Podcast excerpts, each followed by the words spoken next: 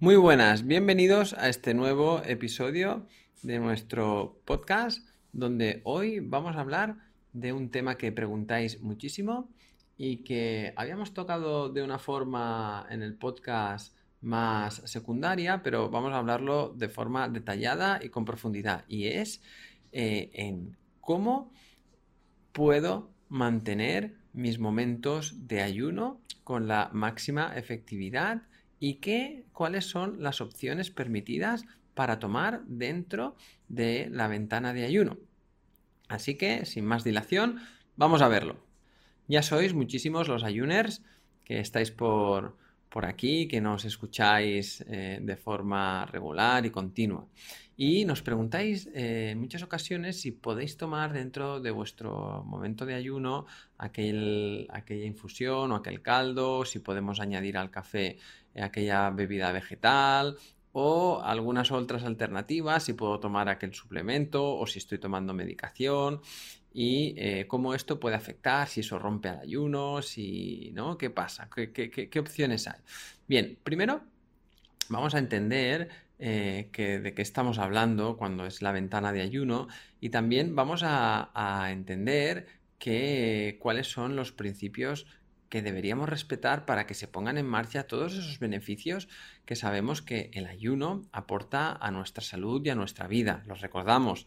Recuerda que cuando estás en ayuno tu cuerpo aumenta la flexibilidad metabólica, es decir, la capacidad en la que tu cuerpo genera más consumo de tus reservas de grasa, genera más cuerpos cetónicos, es decir, cetosis nutricional, que a día de hoy tenemos una evidencia muy alta de lo saludable que es para nuestras células de todo el cuerpo, incluidas las neuronas de nuestro sistema nervioso central y cómo eh, el consumo de cuerpos cetónicos por nuestro cerebro reduce el riesgo de padecer enfermedades degenerativas. También hay algunos estudios donde se ha desarrollado cómo el cuerpo cuando utiliza cuerpos cetónicos y las células también disminuyen las probabilidades de desarrollar algunos tipos de cáncer.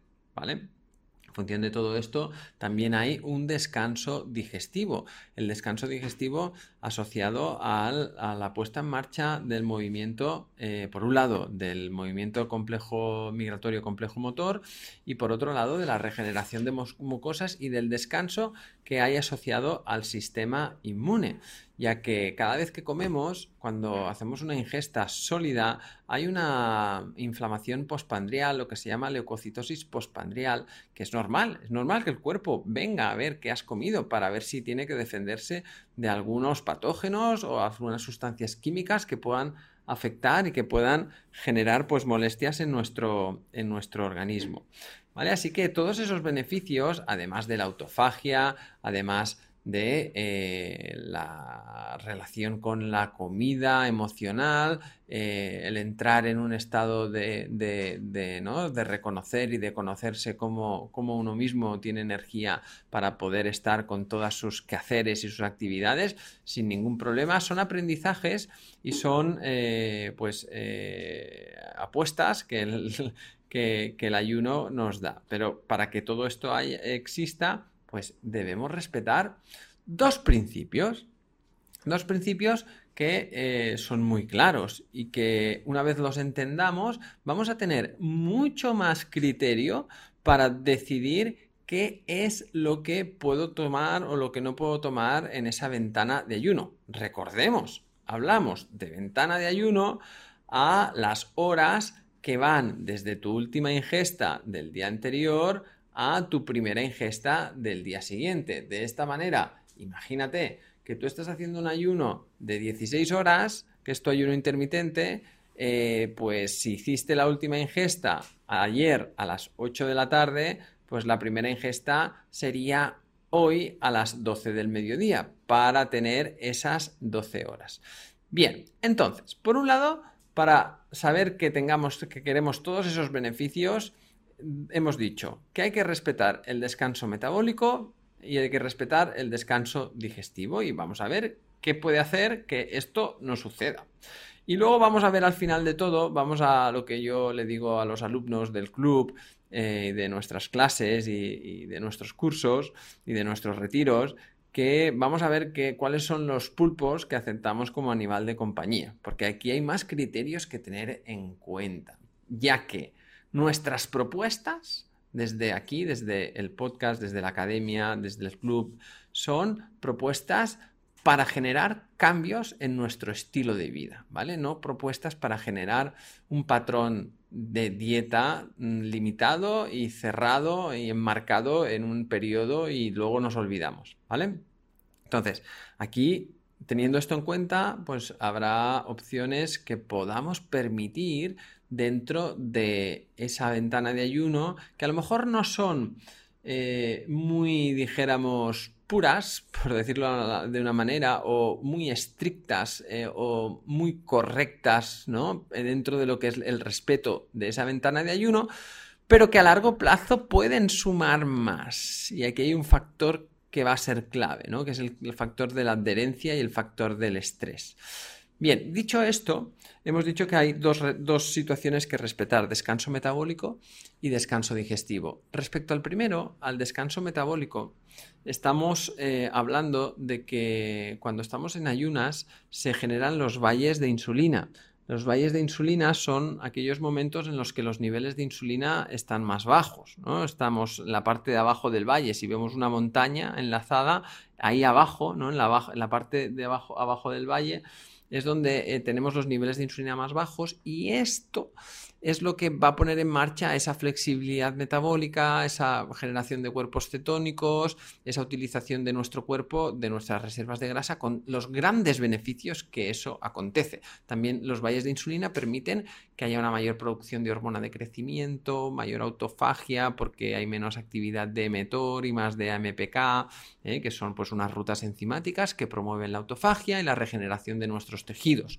Así que todo lo que nos vaya a hacer una elevación brusca de ese valle de insulina, pues mm, aunque sea líquido, pues no va a ser lo idóneo. Es decir, si yo me tomo un refresco que lleva un montón de cucharadas de azúcar, pues evidentemente eso va a generar un pico importante de glucemia y de insulina. Si yo me bebo un buen vaso de bebida vegetal de avena, que es un cereal, o de arroz, que es un cereal, donde sus moléculas de hidratos de carbono complejos que estaban en el copo de avena o en el grano de arroz integral están hidrolizadas y están eh, disueltas eh, de forma simple en el líquido y tú te lo bebes, pues va a pasar igual que con el refresco. Si yo me tomo un zumo de naranja muy limpio, eh, que lleva tres o cuatro naranjas, que sus, ¿no?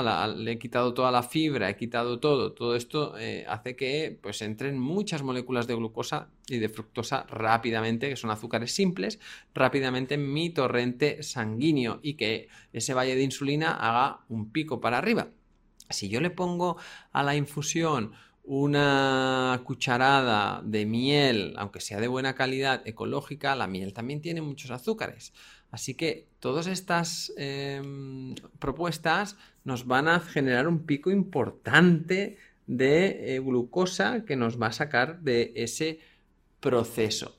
Ahora, si yo tomo bebidas líquidas que no llevan estos azúcares, pues, agua, agua infusionada, agua con gas, eh, eh, si yo tomo incluso el café, eh, si yo tomo incluso el café donde le añado aceite de coco o le añado el ghee, si yo tomo un caldo filtrado de verduras, es decir, elementos que no lleven todo todos estos azúcares, a nivel metabólico voy a seguir en ese ayuno, estado de ayuno metabólico.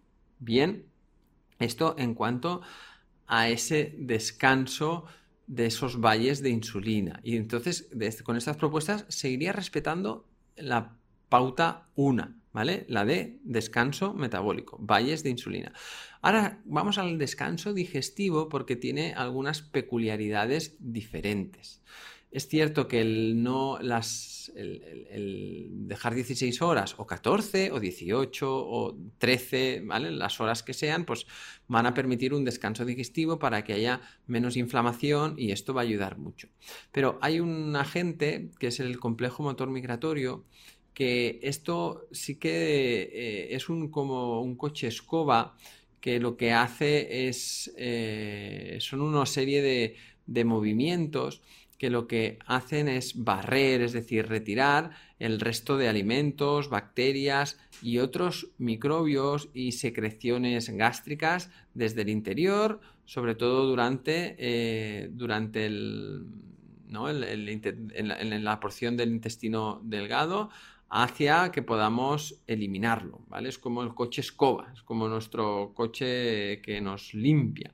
Y eso tiene un efecto preventivo muy bueno para el prevenir el desarrollo de patologías de sobrecrecimientos bacterianos y todo lo que eso, eh, todo lo que eso pues, conlleva. Pero sí que es cierto que, eh, bueno, primero, este movimiento es un movimiento que se pone en marcha la primera fase a la, hora más o menos que llevamos en calma, ¿vale? Lo pone en marcha una hormona que se llama la motilina y después tiene una segunda fase que, bueno, donde puede durar también entre 30 a 60 minutos, que lo que hace es que va generando una serie de contracciones que va em, empujando pues todos esos residuos hacia el colon, ¿no? Luego hay otra tercera fase que puede durar unos 15-20 minutos, que también pues eh, ayuda a, que, a que se abra también más el píloro, que es la válvula que comunica el estómago con el duodeno, para eh, que permanezca abierta durante esas contracciones y permita que muchos materiales que no han sido digeridos pasen al intestino. La última fase, que sería como una cuarta fase, es un periodo que es de transición entre las contracciones de la tercera fase y la inactividad de la primera. Y como te he dicho, todo esto está mm, promovido por la motilina, que es una hormona secretada en el estómago y lo que hace es estimular la motilidad, es decir, el movimiento intestinal. Así que vamos a ver que, que este descanso sí que hay algunos factores que pueden frenarlo, frenar este barrido eh, y que hay que tenerlo en cuenta. ¿eh? Al primero saber que esas 3-4 horas son suficientes para el movimiento migratorio y que si dentro de esas 3-4 horas añadimos ahí, por ejemplo, algunos sabores que reducen la actividad del complejo migratorio eh, motor, como por ejemplo los, sabores amargos o también la glucosa que hemos hablado antes. Y en los sabores amargos, claro, tenemos el café o, el té y las infusiones amargas, que no serían adecuados si estamos buscando potenciar este movimiento. Aunque el café no nos va a romper el ayuno metabólicamente, ¿eh? Eh, sí que eh, rompe ese descanso del movimiento del complejo, del movimiento complejo motor migratorio. ¿Vale? Así que si vamos a tomar un café en ayunas, asegúrate de que ya han pasado al menos esas cuatro horas de, ayuno que, nos, que, buscamos para tener el beneficio de este, de este movimiento. Así que hay ah, algunos otros factores que sabemos que sí que ayudan a mejorar el, movimiento eh, complejo migratorio motor, como es el agua con limón. El agua con limón, eh, aparte de su aporte de vitamina C y antioxidantes, ayuda activar nuestro gran mecanismo de limpieza digestiva. ¿eh? Por lo tanto, un buen vaso de agua, el zumo de limón puede ser un buen hábito para empezar el día y activar este movimiento. Bien, después también hay otras opciones, como por ejemplo eh, el, agua infusionada que no sea amargo, ¿vale? Todo esto nos podría, nos podría servir para, para este movimiento. Así que ya sabes, si también vamos a incluir, claro, alimentos que lleven, pues eso, glucosa o fructosa o que lleven un exceso de fibras como los licuados o así, también nos eh, podrían frenar este movimiento. Ahora, esto no quiere decir que nos podamos tomar dentro de nuestra ventana de ayuno un licuado o podamos, tomar un café y podamos añadirle una bebida de coco o de almendra o demás. ¿eh? Si tú has respetado esas horas y, tomas eh, dentro de tu fase de ayuno, seguramente eh, aplicas cuatro horas más sin tomar nada y vas a beneficiarte de este movimiento. Ahora, claro, esto a largo plazo hay que tener en cuenta esos, lo que os decía al principio, esos pulpos como animal de compañía. ¿Qué quiero decir? Que por supuesto, por supuesto que eh, hay que tener en cuenta el factor de adherencia. ¿Qué quiero decir con el factor de adherencia? Pues que muchas veces, eh, si tú lo que quieres, mira, yo esto os, os lo digo siempre, si tú lo que quieres es hacer el ayuno de la forma más perfecta, respetando más estos dos factores, el metabólico y el digestivo, para que los beneficios sean los más óptimos y tal, pues oye, dedícate a evitar todo, bebe agua, infusiones que no sean amargas y ya está, y no tomes nada más en, esa, en esa fase. Pero si eso a ti te genera más incomodidad, te hace que no seas tan regular, ¿no? Que en el caso de que te tomas un café pues con, alguna bebida vegetal que no lleve azúcares eh, o, incluso algún licuado, hay gente, ¿no? Que eh, yo tengo muchos pacientes que el hecho de tomarse un licuado o este café, pues me hacen que de 30 días al mes, pues igual el ayuno intermitente lo hagan 25.